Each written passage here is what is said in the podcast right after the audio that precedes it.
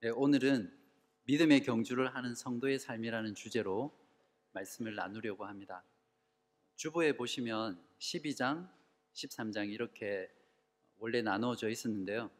말씀을 준비하면서 비록 똑같은 한 장이지만 더 풍성한 내용이 있는 장이 있고 또 그렇지 않은 장도 있어서 제가 17절까지만 오늘 말씀을 나누고 그리고 나머지 부분은 13장까지 연결되는 내용이거든요. 그래서 다음 주에 히브리서 마지막을 설교하도록 하겠습니다. 히브리서 1장부터 10장 19절까지는 쉽게 말씀드리면 이론편에 해당합니다.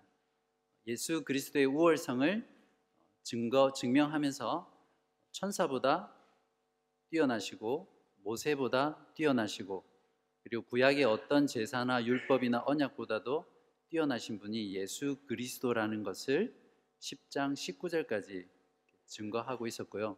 그리고 11장에서는 그러한 예수 그리스도의 우월성을 믿고 믿음으로 살았던 선진들의 삶을 예시로 전체 장에서 보여준 뒤에 이제 오늘 12장부터는 실제로 이제는 우리들이 믿음의 삶을 살아야 된다라는 실천편에 해당하겠습니다. 그래서 이제는 우리들도 예수 그리스도에 대한 이론으로 무장하고 어떻게 하면 믿음의 선진들처럼 믿음의 경주를 잘 할 수 있을지를 함께 살펴보려고 합니다. 제가 먼저 오늘 설교 본문을 봉독한 뒤에 기도하고 말씀을 전하겠습니다.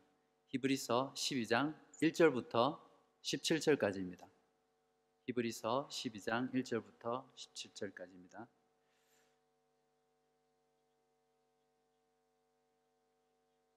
이러므로 우리에게 구름같이 둘러싼 허다한 증인들이 있으니 모든 무거운 것과 얽매이기 쉬운 죄를 벗어버리고 인내로서 우리 앞에 당한 경주를 하며 믿음의 주요 또 온전하게 하시는 이인 예수를 바라보자. 그는 그 앞에 있는 기쁨을 위하여 십자가를 참으사 부끄러움을 개의치 아니하시더니 하나님 보좌 우편에 앉으셨느니라. 너희가 피곤하여 낙심하지 않기 위하여 죄인들이 이같이 자기에게 거역한 일을 참으신 일을 생각하라. 너희가 죄와 싸우되 아직 피 흘리기까지는 대항하지 아니하고 또 아들들에게 권하는 것 같이 너희에게 권면하신 말씀도 잊었도다. 일러스되 내 아들아 주의 징계하심을 경히 여기지 말며 그에게 꾸지람을 받을 때에 낙심하지 말라. 주께서 그 사랑하시는 자를 징계하시고 그가 받아들이시는 아들마다 채찍질 하심이라 하였으니 너희가 참음은 징계를 받기 위함이라. 하나님이 아들과 같이 너희를 대우하시나니 어찌 아버지가 징계하지 않는 아들이 있으리요? 징계는 다 받는 것이거늘 너희에게 없으면 사생자요 친아들이 아니니라. 또 우리 육신의 아버지가 우리를 징계하여도 공경하였거든 하물며 모든 영의 아버지께 더욱 복종하며 살려 하지 않겠느냐 그들은 잠시 자기의 뜻대로 우리를 징계하였거니와 오직 하나님은 우리의 유익을 위하여 그의 거룩하심에 참여하게 하시느니라. 무릇 징계가 당시에는 즐거워 보이지 않고 슬퍼 보이나 후에 그로 말미암아 연단 받은 자들은 의와 평강의 열매를 맺느니라. 그러므로 피곤한 손과 연약한 무릎을 일으켜 세우고 너희 발을 위하여 곧은 길을 만들어 저는 다리로 하여금 어그러지지 않고 고침을 받게 하라. 모든 사람과 더불어 화평함과 거룩함을 따르라.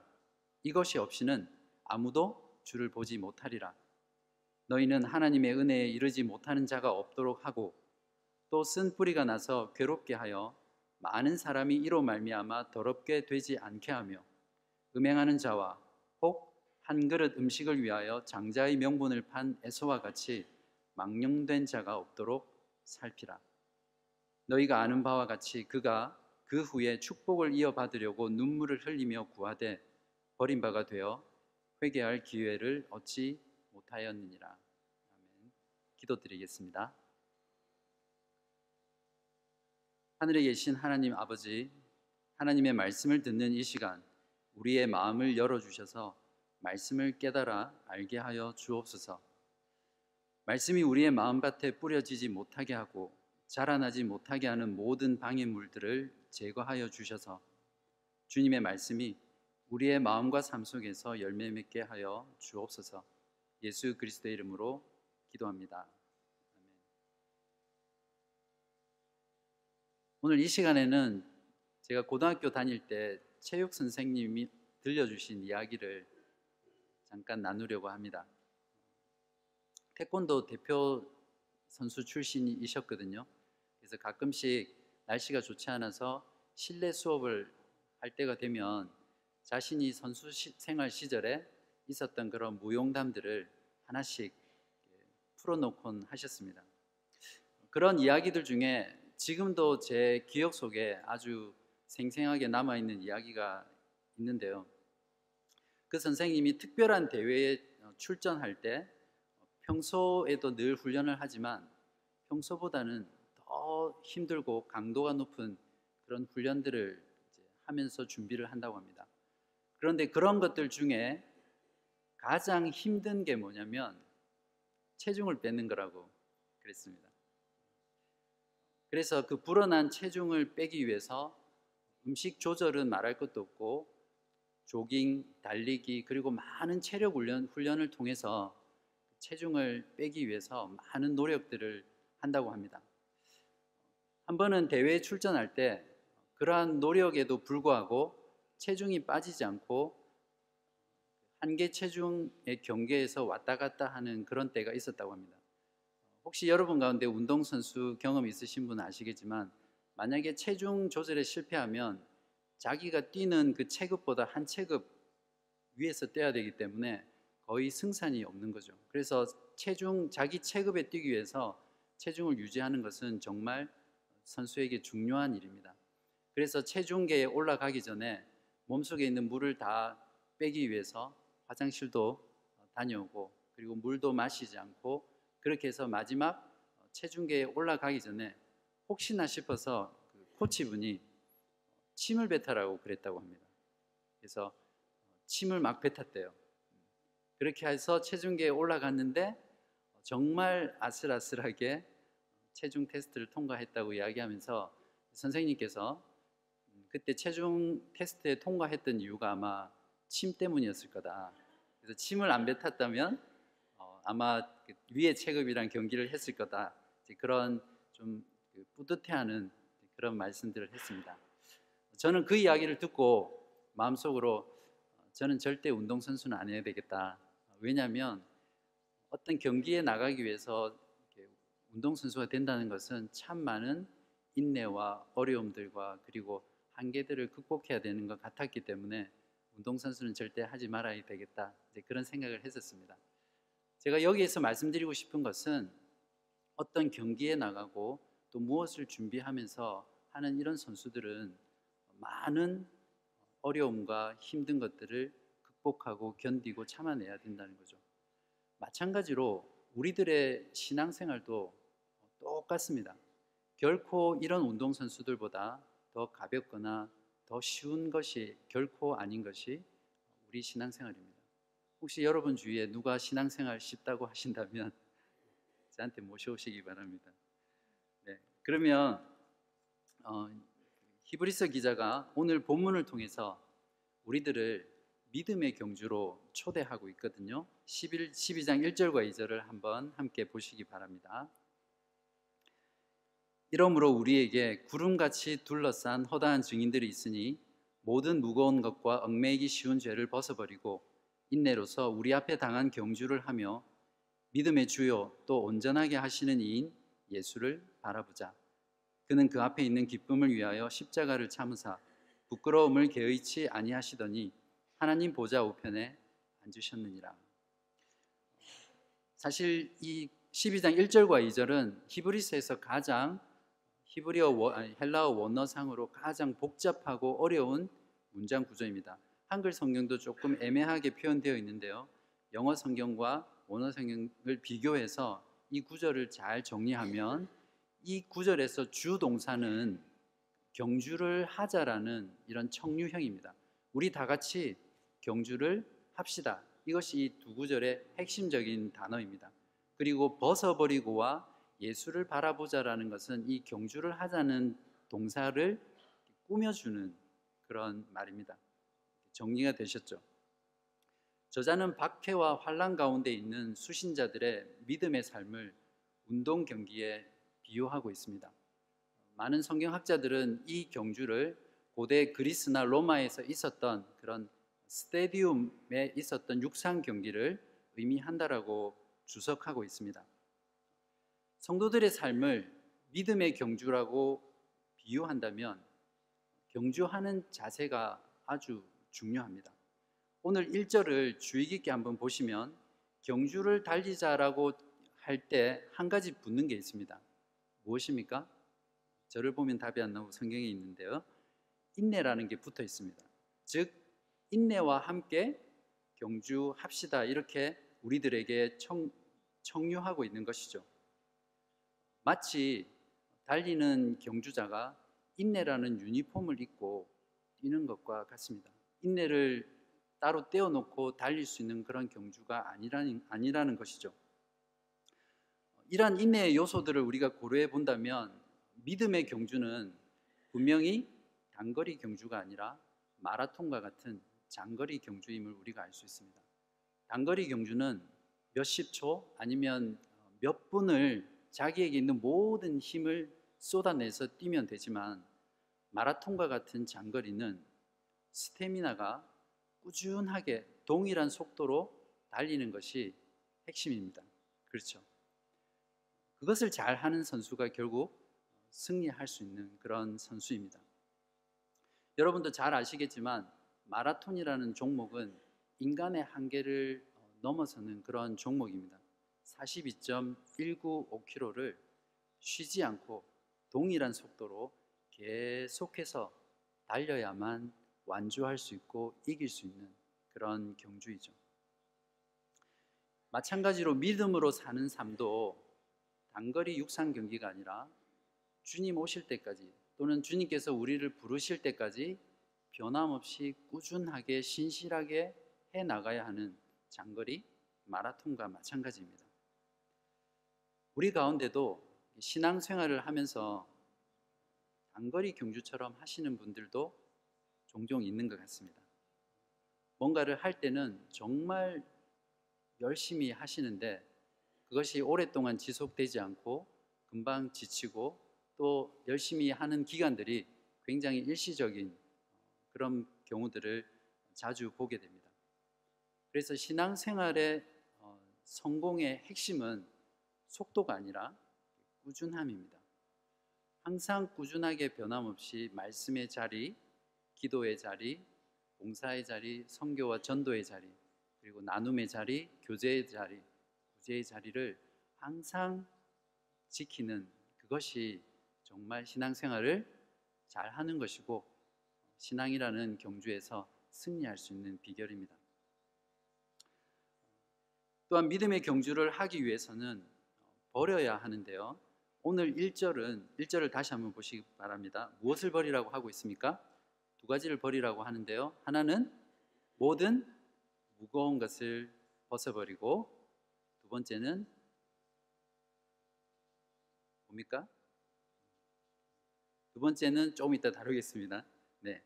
음, 우선 모든 무거운 것과 얽매기 쉬운 죄를 벗어버리라고 한, 하고 있는데 처음에 무거운 것을 벗어버리라는 것을 조금 나누려고 합니다. 마라톤 선수는 달리는 데 있어서 거추장스럽거나 무거운 것은 다 버리고 최대한 몸을 가볍게 해야 합니다. 그래서 최고의 마라톤 선수들이 뛰는 신발은 한쪽에 한쪽당 100g 정도 나간다고 합니다. 거의 맨발이나 마찬가지죠. 요즘 신자들은 너무 바쁩니다. 할 일도 많고 만나야 될 사람도 많고 그리고 공부해야 될 것도 많고 가봐야 될 것도 많고 즐겨야 될 것도 너무 많습니다. 그래서 이런 세상의 많은 짐들을 어깨에 가득 지고는 어기적 어기적 그렇게 믿음의 경주를 하는 신앙 어, 크리스찬들이 많이 있는 것 같습니다. 혹시 여러분은 어떠십니까? 여러분의 삶에 이렇게 덕지덕지 많은 무거운 짐을 지고 주님을 따르고 계시지는 않습니까? 혹시 여러분 가, 여러분의 삶 가운데 그런 무거운 짐은 어떤 것인지요? 그런 것들을 한번 돌아보고 하나씩 하나씩 버리는 사람이야말로 믿음의 경주를 잘 할 수 있는 사람입니다.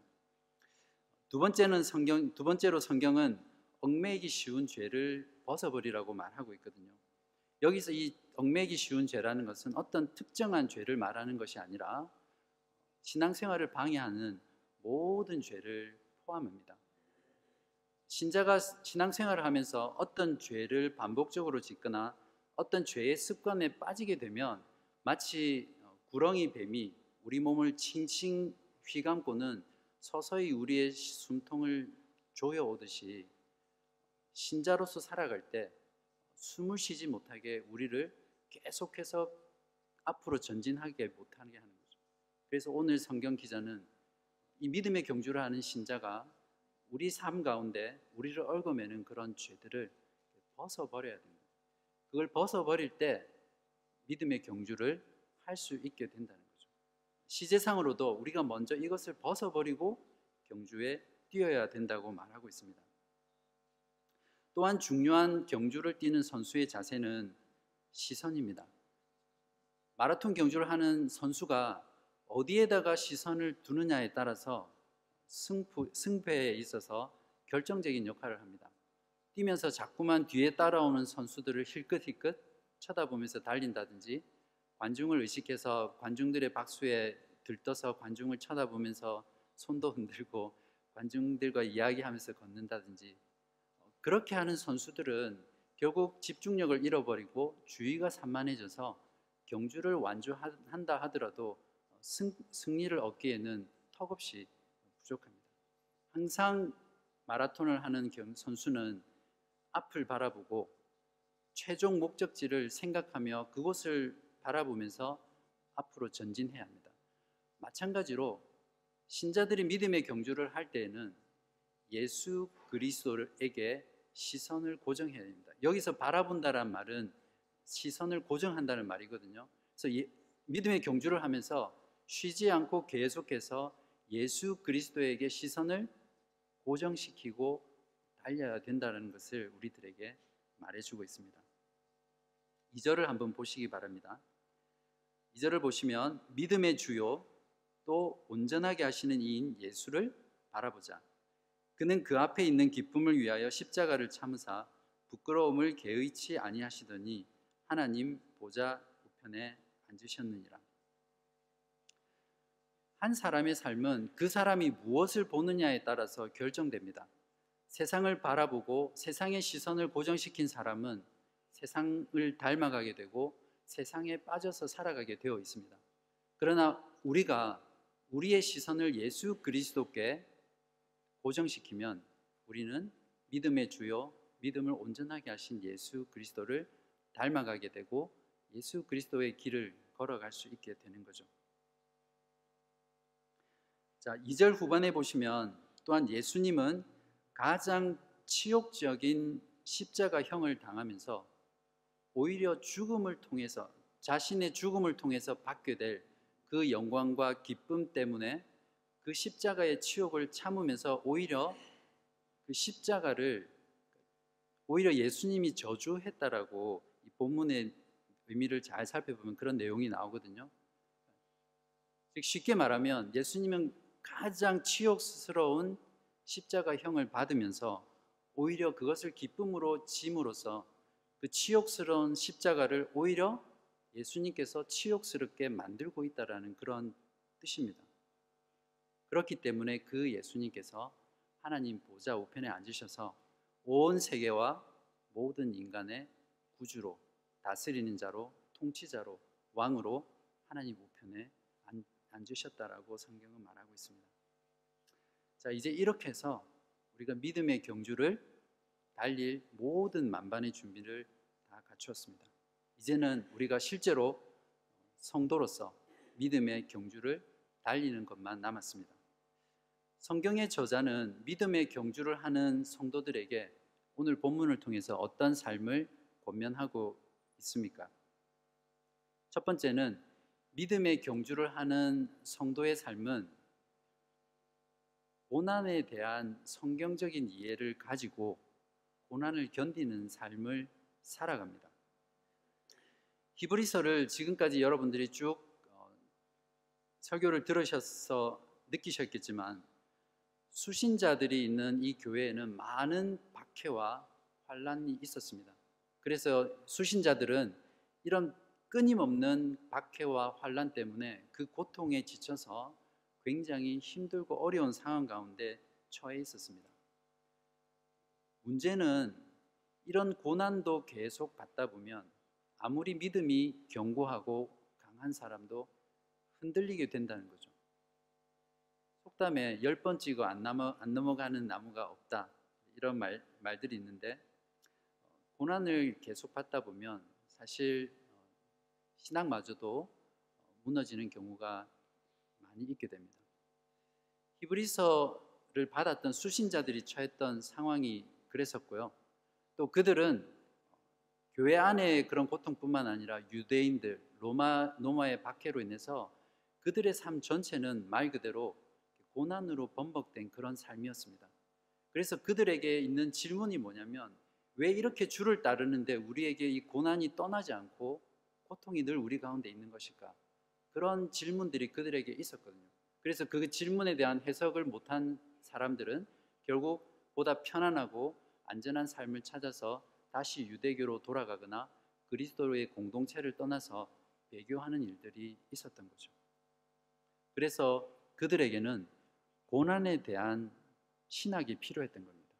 히브리서 기자가 오늘 본문에서 그들에게 고난을 어떻게 성경적으로 이해할 것인가를 제시해 주고 있습니다. 오늘 본문은 두 가지로 말하고 있는데요. 첫 번째 하나는 고난에 대한 성경적 이해의 기준은 예수 그리스도라는 것입니다. 12장 3절을 한번 보실까요? 너희가 피곤하여 낙심하지 않기 위하여 죄인들이 이같이 자기에게 거역한 일을 참으신 일을 생각하라. 죄 없으시고 의로우신 예수님께서 십자가의 그 모진 고통과 하나님께 철저하게 버림받는 그런 죽음의 고통을 당하신 이유가 뭐라고 합니까? 고난받는 우리들이 그 고난 때문에 지치지 않게 하기 위해서 주님께서 먼저 그 고난을 받으셨다는 거죠. 종교개혁 이후 가장 뛰어난 교리 문답으로 알려진 하이델베르크 교리 문답이 있습니다. 그 교리 문답의 제1문을 이렇게 시작하고 있는데요. 살아서나 죽어서나 당신의 유일한 위로는 무엇입니까? 이렇게 묻고요. 거기에 대한 답으로 살아서나 죽어서나 나는 나의 것이 아니요 몸도 영혼도 나의 신실하신 구주 예수 그리스도의 것입니다. 그는 그의 보혈로 나의 모든 죄값을 완전히 치르셨고 나를 마귀의 모든 권세에서 해방하셨습니다.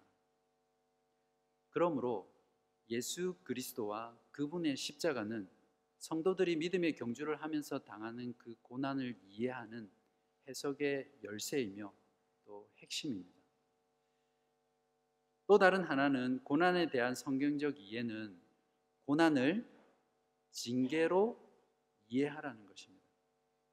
고난을 단순히 힘들고 어렵고 피하고 싶은 것으로만 여기지 말고 아버지가 사랑하는 아들에게 징계하는 것처럼 징계로서 이해하고 고난을 견디라는 것입니다.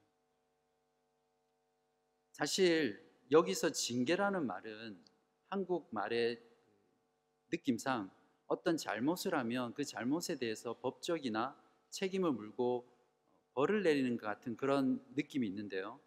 성경의 다른 부분이나 또 오늘 본문을 잘 읽어보면 그런 어떤 잘못에 대해서 벌을 주는 의미가 아니라 아버지가 아들을 양육한 훈련시키고 양육시켜서 좋은 어른이 될 수 있도록 길러내기 위한 어떤 수단으로서 주는 그런 징계의 의미가 더 강하거든요. 그래서 사실은 훈육이라고 말하는 게 더 본문이 전달하고자 하는 의미에 가깝다라고 할 수 있습니다. 그래서 고난을 이해할 때 아버지가 자식인 나에게 주는 징계로 생각하게 되면 그 고난 자체를 너무 가볍게 여긴다든지 아니면 고난 때문에 너무 낭망해서 그냥 세상이 끝난 것처럼 그렇게 무너져 있지 않게 된다는 거죠. 5절을 보시기 바랍니다. 또 아들들에게 고나는 것 같이 너희에게도 권면하신 말씀도 잊었도다. 일러스되 내 아들아 주의 징계하심을 경히 여기지 말며 그에게 꾸지람을 받을 때에 낙심하지. 이렇게 말씀하고 있습니다. 또한 고난을 아버지의 징계로 여기게 되면 고난을 받을 때 하나님 아버지께서 나를 지금 사랑하고 계시는구나. 내가 하나님의 친 자식이 맞구나. 이것을 확인할 수 있게 됩니다. 그것이 6절에서 8절까지 나와 있습니다. 주께서 그 사랑하시는 자를 징계하시고 그가 받아들이시는 아들마다 채찍질 하심이라 하였으니 너희가 참음은 징계를 받기 위함이라. 하나님이 아들과 같이 너희를 대우하시나니 어찌 아버지가 징계하지 않는 아들이 있으리요? 징계는 다 받는 것이거늘 너희에게 없으면 사생자요 친아들이니라. 친아들이 아니니라. 혹시 여러분 가운데 지금 믿음 때문에 고난을 받고 계신 분이 계시다면 여러분은 제가 개런티 할 수 있습니다. 말씀을 근거로 하나님의 사랑을 많이 받고 계신 분이시고 또 확실하게 하나님의 친 자녀임을 확신하셔도 됩니다. 만약에 여러분에게 지금 신앙생활을 하는데 이러한 고난이 믿음으로 인해서 받는 고난이 별로 없다면 진짜로 없다면 오늘 성경 말씀에 근거하면 여러분은 여러분이 정말 하나님의 친자녀인지 친자 확인을 해보셔야 될지도 모르겠습니다. 또한 이어서 성경은 징계의 목적에 대해서 이렇게 말합니다. 10절에서요.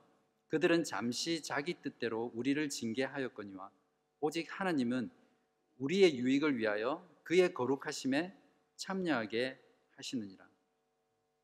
참 놀라운 말씀인 것 같습니다. 고난의 고난으로 나타나는 그 징계의 목적이 우리의 유익을 위한 것인데 그것이 무엇이냐면 하나 거룩하신 하나님의 성품에 우리도 참여한 게 된다는 거죠. 그러니까 고난에 참여함으로써 고난을 받음으로써 우리가 신적 성품을 우리 안에 가지게 되고 하나님과 그 성품을 속성을 공유하게 된다는 것은 우리에게 얼마나 큰 위로와 격려가 되는지 모르겠습니다. 또한 고난을 하나님 아버지의 자식 사랑에서 나온 징계로 이해하게 된다면 당장 내가 받는 고난은 즐겁고 슬프지 않지만 이 세상에서 고난 받을 때 아, 너무 기쁘다 즐겁다 아, 룰루랄라 하는 사람은 없잖아요. 그것이 너무나 싫고 슬프고 아프지만 그것으로 주저앉지 않게 된다는 거죠. 오히려 그 고난을 통과하고 나서 받게 될 그 풍성한 열매를 바라보면서 현재의 고난을 참을 수 있고 그 참을 때 억지로 참는 것이 아니라 기쁨으로 견딜 수 있게 된다는 것을 말해줍니다. 이 사실을 11절에서 또 말해주고 있는데요. 무릇 징계가 당시에는 즐거워 보이지 않고 슬퍼 보이나 후에 그로 말미암아 연단 받은 자들은 의와 평강의 열매를 맺느니라. 그렇기 때문에 우리가 고난을 당할 때 하나님께 대한 바른 태도를 가질 수 있습니다. 구절을 보십시오. 또 우리 육신의 아버지가 우리를 징계하여도 공경하였거든 하물며 모든 영의 아버지께서 더욱 복종하며 살려 하지 않겠느냐. 많은 성도들이 인생 가운데 신앙 때문에 고난을 받게 되면 어떤 경우는 하나님을 불평하거나 원망하게 됩니다. 왜 하나님 내가 이렇게 신앙생활 열심히 했는데 오히려 나, 내가 더 힘들어지고 내가 더 어려워지는 것입니까? 그런 상황 가운데서 우리가 고난에 대해서 이것을 잘 이해하고 있다면 육신의 아, 징계, 징계하는 육신의 아버지도 공경하듯이 하나님 어, 전능하시고 더 크시고 더 위대하시고 자신의 아들을 죽게까지 죽게 하시기까지 우리를 사랑하신 하시는 그 하나님 아버지에 대해서는 더 큰 존경과 사랑과 그리고 그 징계에 복종하고 순종하는 그런 올바른 성경적 태도를 가질 수 있게 되는 것이죠. 이처럼 고난에 대한 성경적 이해를 우리가 가지게 되면 우리가 고난 가운데서도 지쳐 쓰러져 있지 않게 되고 혹 지쳐 쓰러져 있을지라도 다시 일어서고 회복하고 그 믿음의 경주를 지속할 수 있는 힘을 얻게 됩니다. 이것이 12절에서 지금까지 하나님 고난을 하나님의 징계에 대한 것으로 이해하라고 말하면서 11절에서 그러므로라고 시작하고 있는 이유입니다. 12절과 13절에서는 저자가 역시 경주하는 운동선수의 이미지를 가져와서 고난 가운데 지쳐 있는 성도들에게 회복과 소망의 메시지를 주고 있습니다. 그러므로 피곤한 손과 연약한 무릎을 일으켜 세우고 너희 발을 위하여 곧은 길을 만들어 저는 다리로 하여금 어그러지지 않고 고침을 받게 하라. 이제 두 번째로 믿음의 경주를 하는 성도들의 삶은 화평함과 거룩함을 열렬하게 추구하는 살, 삶이라는 것을 살펴보겠습니다. 14절에 보시면 모든 사람과 더불어 화평함과 거룩함을 따르라. 이것이 없이는 아무도 주를 보지 못하리라. 여기서 화평함과 거룩함은 우리 안에 있는 어떤 성품이나 우리 안에 있는 그 어떤 무엇을 말하고 있지 않습니다. 여기서 말하는 화평함과 거룩함이라는 것은 예수님께서 자신을 단번에 들여서 이루신 그 속죄를 통해 얻고 획득한 그러니까 예수님께서 얻으셔서 우리에게 주신 화평함과 거룩함입니다. 그런 면에서 보면 이 화평함과 거룩함은 어떤 객관적인 실체라고 할 수 있는 것이죠. 우리가 노력해서 갈고 닦아서 그리고 인격 수양을 통해서 가질 수 있는 그런 것이 아니라는 거죠. 하나님과 원수되었던 우리들이 예수 그리스도의 그 피 흘리심으로 말미암아 예수님께서 우리에게 주신 선물이 화평과 거룩입니다. 또한 거룩함은 예수 그리스도께서 영원한 속죄의 제사를 드려 자신의 흘린 피로 우리의 양심의 그 피를 뿌려서 영원토록 우리를 깨끗하게 하신 거기에서 나온 거룩함입니다. 그렇기 때문에 교회 공동체의 본질은 화평함과 거룩함이라는 것입니다. 여기서 화평함과 거룩함을 따르라고 되어 있는 이 따르다라는 말은 어, 실제 사전에서 찾아보면 원어 사전에서 찾아보면 그리고 영어 성경은 되게 번역을 잘 해놨는데요 열렬하게 추구하라 이런 뜻입니다. 즉 예수 그리스도의 피값으로 사신 교회 공동체는 화평함과 거룩함이 본질적인 속성으로 가지고 있는데 그렇기 때문에 그 화평과 거룩을 그냥 따르는 것이 아니라 열렬하게 추구하라는 거죠. 그것이 반드시 우리 공동체 안에 있도록 노력하라는 그런 뜻입니다. 여기서 한 가지 중요한 사실은 14절에서 모든 사람과 화평하라 이렇게 되어 있거든요. 근데 여기서 모든 사람이라는 것은 세상에 있는 모든 사람들과 누구나 화평해야 된다. 이웃과 화평해야 된다. 그런 말씀을 하고 있는 것은 아닙니다. 물론 모든 성도는 이웃들과 화평하게 화목하게 지내야 합니다. 그러나 여기 본문에서는 이 화, 모든 사람이라는 것은 교회 공동체 안에 있는 모든 지체들을 의미합니다. 즉 믿음의 공동체 안에 있는 모든 사람들을 가리키는 거죠. 이런 것을 다 종합해서 볼 때 예수 그리스도의 죽으심을 통해 믿음의 공동체가 된 교회 공, 교회의 모든 성도들은 모든 노력을 다해서 이 교회 안에 우리들 서로 서로 간에 화평함과 거룩함을 이루도록 열심히 열렬히 모든 힘을 다해서 추구하라는 그런 말씀, 명령으로 권면으로 이해할 수 있습니다. 14절은 계속해서 거룩함을 추구하는 것의 중요성을 강조하기 위해서 거룩함이 없으면 그 누구도 하나님을 볼 수 없다라고 강하게 말하고 있거든요. 즉 우리가 거룩해질 수 있는 것은 오직 예수 그리스도를 통해서이기 때문에 예수 그리스도를 믿는 그 믿음을 통해서 거룩해진 사람이 아니면 하나님께 나아갈 수 없고 하나님을 볼 수 없다는 거죠. 그렇기 때문에 그 거룩함 예수 그리스도를 통해서 거룩한 우리들이 거룩한 공동체를 이루어 간다는 것은 당연한 일입니다. 이 말씀은 우리 교회에 바로 적용할 수 있는 말씀입니다. 교회는 어떤 공동체입니까? 그리스도의 공동체입니다. 그리스도의 피로 말미암아 화평케 되고 거룩하게 된 공동체입니다.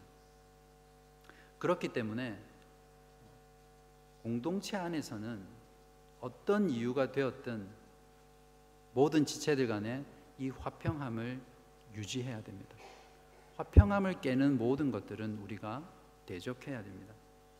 혹시 여러분이 원, 원하든 원하지 않든 여러분들 안에 화목하지 않은 관계, 화평하지 않은 관계가 있다면 그것이 힘들고 어렵지만 여러분이 할 수 있는 모든 노력을 다해서 하나님 앞에 기도하고 또 하나님 앞에 탄식하며 또 여러분의 몸과 의지를 다해서 깨어진 관계, 화평이 깨어진 그 만남들을 다시 회복하셔야 됩니다.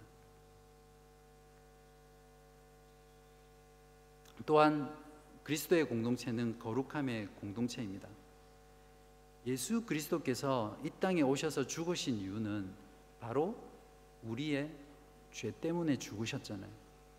그렇기 때문에 예수 그리스도의 속죄로 말미암아 거룩하게 된 우리들은 우리들이 공동체로 모일 때마다 이 죄를 멀리하고 죄와 결별하고 죄와 죄에서 떠나는 그 삶을 서로 격려하고 또 그 죄로 인해서 연약함 가운데 있거나 힘들어하는 지체들을 함께 세워가며 함께 거룩한 공동체로 만들어 가는 것이 우리들의 본질입니다. 거룩함이란 분리한다, 구별된다라는 그런 의미거든요. 그런 면에서 교회는 세상과 구별된 공동체이고 분리된 공동체입니다. 그래서 우리들이 교회로 모였을 때 세상의 것들을 자랑하고 세상의 것을 나누고 세상의 것을 추구하는 그런 대화, 그런 삶의 목표, 그런 자랑들이 우리 안에 넘쳐난다면 그것은 분명 우리 안에 거룩함을 잃어버린 것일 것입니다. 그래서 거룩함을 열렬히 추구한다는 것은 우리들이 모였을 때 정말 세상과 구별된 세상의 가치관과 세상이 추구하는 것과 전, 전혀 다른 하나님의 고귀한 가치, 성경이 말하는 가치들을 함께 격려하고 세워주며 거룩으로 나아가는 이런 노력들이 우리 가운데 필요한 것이죠. 15절은 거룩함을 추구하는 공동체적 삶을 자연스럽게 14절과 연결시키고 있습니다. 거룩함을 추구한다는 것은 우리들의 삶 가운데 거룩함을 죄에서 멀리하며 죄에서 떠나고 세상과 구별된 삶이기도 하지만 또 하나 중요한 거룩함이란 것은 뭐냐면 잘못된 교리, 잘못된 가르침으로 인해서 하나님의 은혜를 받는 사람들이 없도록 하는 것입니다. 15절에서 이것을 잘 말해주고 있는데요. 너희는 하나님의 은혜에 이르지 못하는 자가 없도록 하고 또 쓴 뿌리가 나서 괴롭게 하여 많은 사람이 이로 말미암아 더럽게 되지 않게 하며 이 공고를 하면서 저자는 에서의 예를 들고 있습니다. 여러분 에서가 누군지 다 아시죠? 처음 오신 분이나 신앙생활 하신 지 얼마 안 되신 분들은 에서의 존재에 대해서 잘 모르실 건데 어, 창세기 25장에 나와 있습니다. 에서는 성경 저자들이 세속적인 그러니까 교회 안에 있는 세속적인 사람에 대한 전형적인 모델로 제시하는 것이 에서입니다. 창세기 25장에 보면 에서는 사냥에 나갔다가 그 자신이 너무 배고파서 그 허기를 해결, 해결하기 위해서 자신의 장자권을 에서가 첫째고 야곱이 둘째인데 자신의 장자권을 동생인 야곱에게 팔아먹은 그런 자로 나옵니다. 히브리서 기자는 너무하다 싶을 정도로 할, 너무하다 싶을 정도로 에서에 대해서 혹독하게 평가하고 있는데요. 뭐라고 평가하고 있습니까? 음행하는 자고 그 음행한다는 건 성적으로 부도덕하다는 걸 말하죠. 그리고 망령된 자 여기서 망령됐다란 말은 불경건한 자, 종교성이 없는 자, 즉 하나님이 없는 자를 말하는 것입니다. 망령된 자라고 배교자로 평가하고 있습니다. 창세기 25장 32절에 보시면 이 히브리서 기자의 평가가 정당하다는 것을 알 수 있습니다. 장자권을 팔려고 하는 야곱에게 에서가 한 대답이거든요. 에서가 이르되 내가 죽게 되었으니 이 장자의 명분이 내게 무엇이 유익하리요? 이렇게 대답을 했습니다. 즉 에서는 하나님의 언약의 가족의 모든 것들을 물려받을 수 있는 그 장자권을 죄송합니다. 똥 취급을 했습니다. 그는 눈에 보이지 않고 지금 당장 얻을 수 없는 것보다는 지금 내 눈앞에 있고 지금 내, 당장 나의 배고픔과 허기를 채울 수 있는 현실이 더 중요했던 사람입니다. 사실 에서가 버린 팔아먹은 이 장자권은 하나님 나라를 영원토록 기업으로 얻을 수 있는 하늘의 상속권이었습니다. 에서가 똥 취급한 것은 하나님 나라를 소유할 수 있는 하늘의 장자권이었고 그 대신 그가 가진 것은 세상에 똥 같은 것들을 가졌습니다. 17절에 보시면 나중에 에서가 눈물을 흘리며 그것을 다시 구했지만 회개할 기회를 얻지 못했다라고 즉 구원받지 못하고 멸망한 자라고 히브리서 기자는 말하고 있습니다. 존 칼빈도 에서의 회개를 그냥 자신의 실수에 대해서 안타까워하고 슬퍼하는 것이었지 그것이 참된 회개라고 말하고 있지 않습니다. 이처럼 믿음의 공동체는 에서같이 그런 사람들이 우리 안에 예수 그리스도의 은혜를 받지 못하고 멸망하지 않도록 다 함께 힘써야 된다는 것을 말을 해줍니다. 또한 동시에 그런 에서와 같은 사람이 우리 공동체에 누룩처럼 퍼져서 많은 건전한 신자들의 신앙을 흔들거나 또 세속화시키거나 또 어렵게 만드는 그래서 공동체 전체의 신앙을 순수한 신앙을 무너뜨리는 그런 일이 없도록 믿음의 공동체가 잘 지켜야 된다라고 우리에게 경고하고 있습니다. 여러분은 어떻습니까? 여러분은 지금 영원한 하나님 나라와 그리스도를 아는 고상한 지식과 하늘나라의 장자권을 오늘 나의 배를 채워주는 그런 현실의 필요와 현실의 만족들의 모든 마음을 빼앗겨서 그것들을 바꾸고 계시지는 않습니까? 지금까지 나눴던 말씀을 정리하도록 하겠습니다. 성도의 삶은 믿음의 경주입니다. 단거리 경주가 아니라 42.195km를 뛰어야 하는 그런 인내를 요구하는 장거리 경주입니다. 그렇기 때문에 이 경주를 완주하고 승리하기 위해서는 우리의 자세가 중요한데요. 모든 무거운 것을 벗어버리고 얽매이기 쉬운 죄를 벗어버리고 경주에 뛰어야 하고 경주를 뛰는 내도록 우리의 시선은 예수 그리스도 믿음의 주요 믿음을 온전하게 하시는 예수 그리스도를 놓지 않고 시선을 고정시키고 앞을 보고 달려가야 합니다. 그렇게 하는 것이 믿음의 경주를 뛰는 선수가 갖추어야 될 만반의 준비입니다. 이제 믿음의 경주를 할 때는 믿음 생활이라는 건 사실은 고난을 동반하는 삶이잖아요. 그래서 그 고난을 이해할 때 성경적인 관점, 을 가지고 예수 그리스도를 통해서 그리고 하나님 아버지의 사랑의 징계로 해석하고 이해하고 받아들이면서 그 고난을 견뎌 나가야 합니다. 그리고 우리가 달리는 믿음의 마라톤은 혼자 달리는 독주가 아니라 다 같이 함께 승리해야 하는 합주입니다.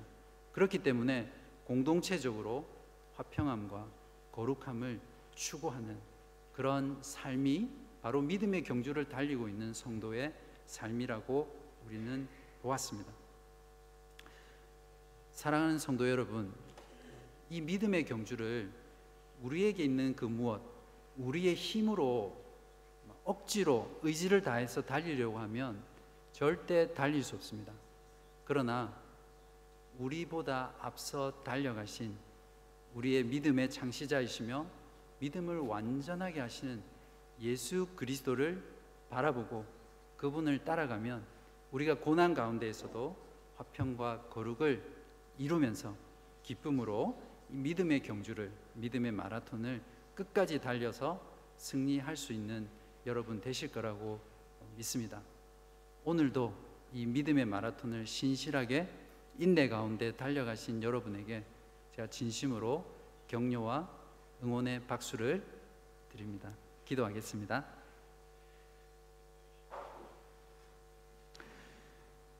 하나님 아버지, 우리들에게도 믿음으로 약속을 소망하며 인내로 살았던 믿음의 선배들처럼 믿음의 경주를 달리게 해주셔서 감사합니다.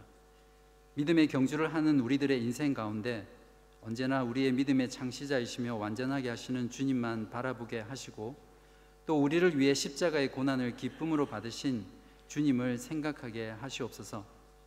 그로 인해서 이 믿음의 경주를 끝까지 완주하는 저희들 모두가 되게 하여 주옵소서. 예수 그리스도께서 피 흘리셔서 화평케 하시고 거룩하게 하신 우리 공동체가 서로를 돌아보게 하시고 지쳐 있는 지체들에게 손을 잡아주고 쓰러져 넘어 있는 넘어져 있는 지체들은 일으켜서 업고서라도 모두 다 함께 믿음의 마라톤을 완주하는 그런 공동체 되게 하여 주시기를 예수 그리스도 이름으로 기도하옵나이다.